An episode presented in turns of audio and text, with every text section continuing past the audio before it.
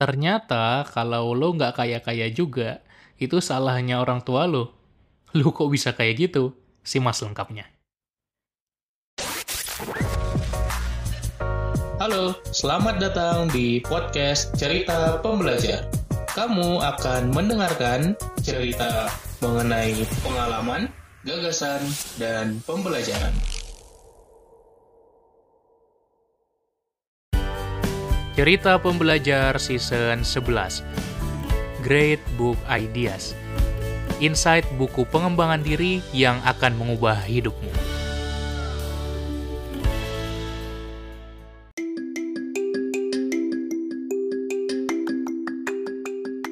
Halo, halo, halo Sobat Pembelajar. Kembali lagi di podcast kesayangan lo Cerita Pembelajar Yang terus membagikan insight-insight self-development dan produktivitas Tentunya di season 11 ini kita akan bagikan lagi insight-insight hebat dari buku-buku legendaris yang akan ngebantu lo mengembangkan diri.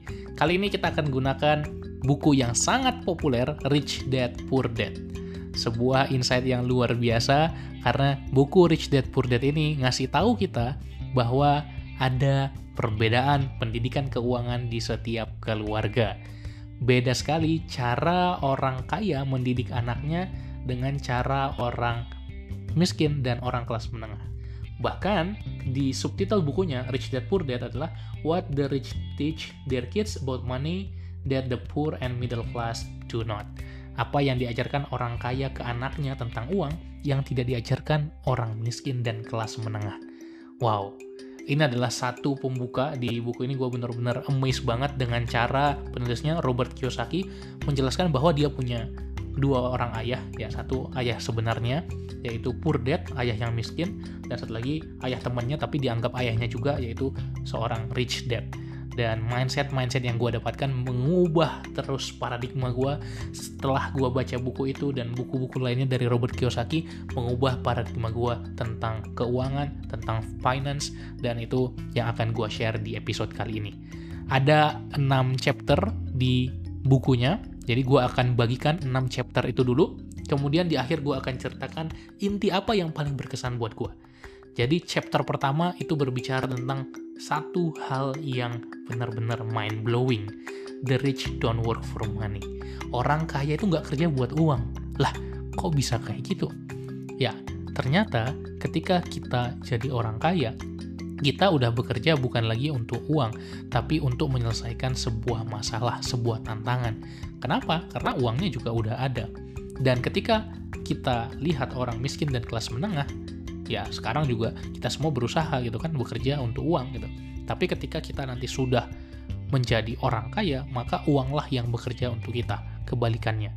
Jadi ini yang menjadi satu kunci dan kita tidak terjebak pada red race atau perlombaan tikus, kita ngejar-ngejar uang terus karena kita tidak punya literasi keuangan yang bagus.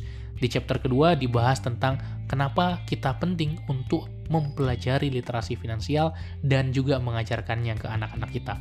Penting sekali untuk kita paham perbedaan antara bukan hanya income dan expense ya. Pemasukan pengeluaran semua orang udah tahu, tapi aset dan liabilitas bagaimana ternyata ketika kita melihat kita beli mobil sebagai aset, ya ternyata itu liabilitas. Bahkan rumah pun yang sering kita sebut sebagai aset bisa jadi sebuah liabilitas atau sesuatu yang membuat kita punya expense terus, pengeluaran terus. Nah, di sini benar-benar diajarkan mindsetnya yang penting. Nah, untuk memahami aset itu seperti apa, ada komponen-komponen penting yang perlu dimiliki sebuah aset. Aset itu harus bisa memberikan kita income dan aset itu harus bisa meningkat nilainya. Kalau masalah kita income, kalau di istilah saham kita sebut sebagai dividen, kalau nilainya meningkat kita sebut sebagai capital gain. Nah, jadi ketika kita beli sesuatu pastikan itu aset atau liabilitas. Apakah nilai yang kita beli itu naik atau bakal turun nanti?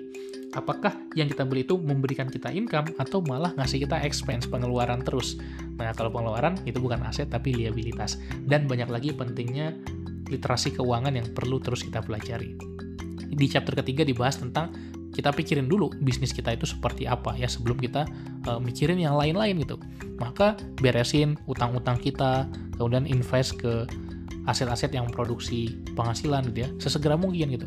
Kenapa? Karena kita perlu ngecek keuangan kita. Banyak orang yang nggak sadar bahwasanya dia sakit secara finansial. Oke. Okay?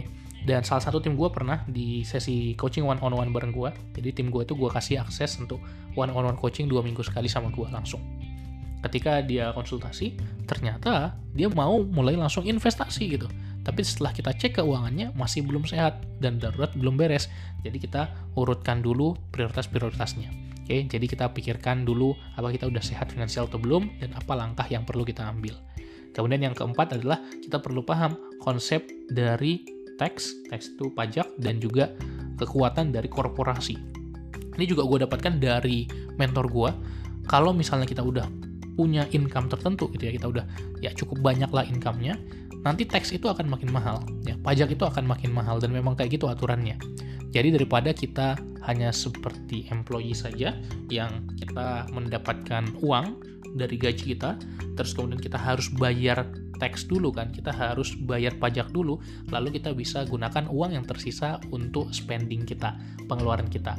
Tapi ternyata business owner itu beda banget cara mainnya. Kita dapat uang, kita keluarin gitu kan, terus nanti ada tax di akhir perhitungannya. Jadi urutannya, kalau kita business owner, kita akan mendapatkan uang, kita bisa keluarin uang, dan habis itu kita bisa bayar pajaknya nanti ketika direkap gitu ya. Dan ketika kita udah sampai mencapai income tertentu akan lebih menguntungkan kalau kita punya PT kita punya bisnis daripada kita menjadi sekedar employee saja. Ya itu konsepnya sangat mengena banget kalau di negara luar gitu ya. Tapi kalau di Indonesia masih banyak yang belum aware. Kemudian yang kelima sebenarnya uang ini ya diciptakan orang kaya aja gitu ya. Jadi banyak sekali konsep-konsep uh, keuangan yang kita apa ya kayak kena ilusi aja gitu. Konsep KPR konsep keuangan kita harus benar-benar pelajari. Gue nggak pengen deep down di sana karena uh, gue pengen share insight yang menurut gue paling benar-benar mengena. Jadi gue akan singkat aja setiap chapternya gue jelasin ya. Kemudian terakhir chapter 6 kita work to learn don't work for money. Jadi kita bekerja untuk belajar jangan cuma bekerja untuk uang doang.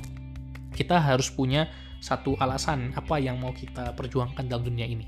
Dan ketika kita menyelesaikan masalah-masalah orang ya akhirnya kita akan juga dapat kesejahteraan secara finansial.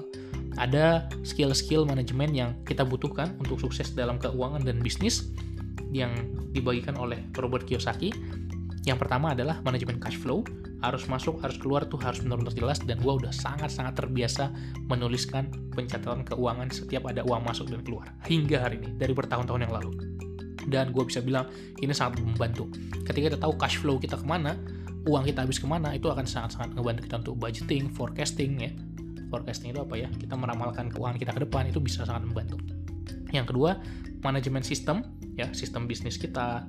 Kalau kita self-employed, gue self-employed kan, gimana cara ngatur sistem kerja gue, keuangan dan seterusnya. Dan yang terakhir, yang ketiga adalah manajemen orang. Nah ini juga nggak kalah pentingnya.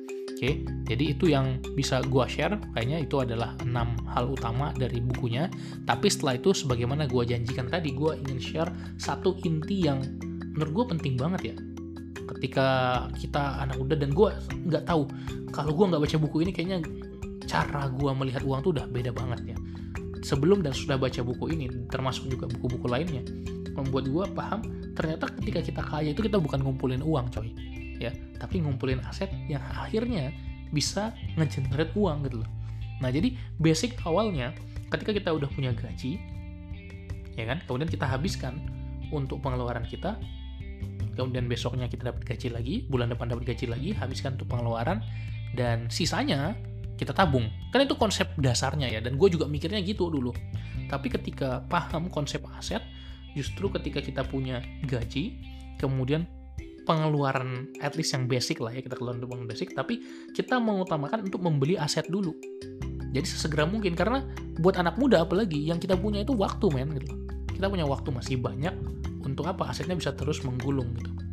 Jadi kita beli aset dulu kemudian asetnya tadi itulah yang menghasilkan income ya baik dari capital gain, dividen, ya udah banyak sekali instrumen-instrumen investasi sekarang ya. Reksadana itu pun ada banyak tipe-tipenya, reksadana pendapatan tetap, obligasi, surat berharga, saham eh, dan lain-lain ya. Banyak sekali peer-to-peer lending. Jadi kita aja yang memilih kita mau investasi dengan instrumen yang mana, silahkan dipelajari, gua nggak bahas detail di sini. Kemudian setelah kita dapat income dari aset, itulah yang kita gunakan untuk pengeluaran. Oke, okay? Baru selisihnya kita putar lagi untuk menginvestasikan aset dan ya udah itu yang membuat kita makin kaya-kaya terus gitu.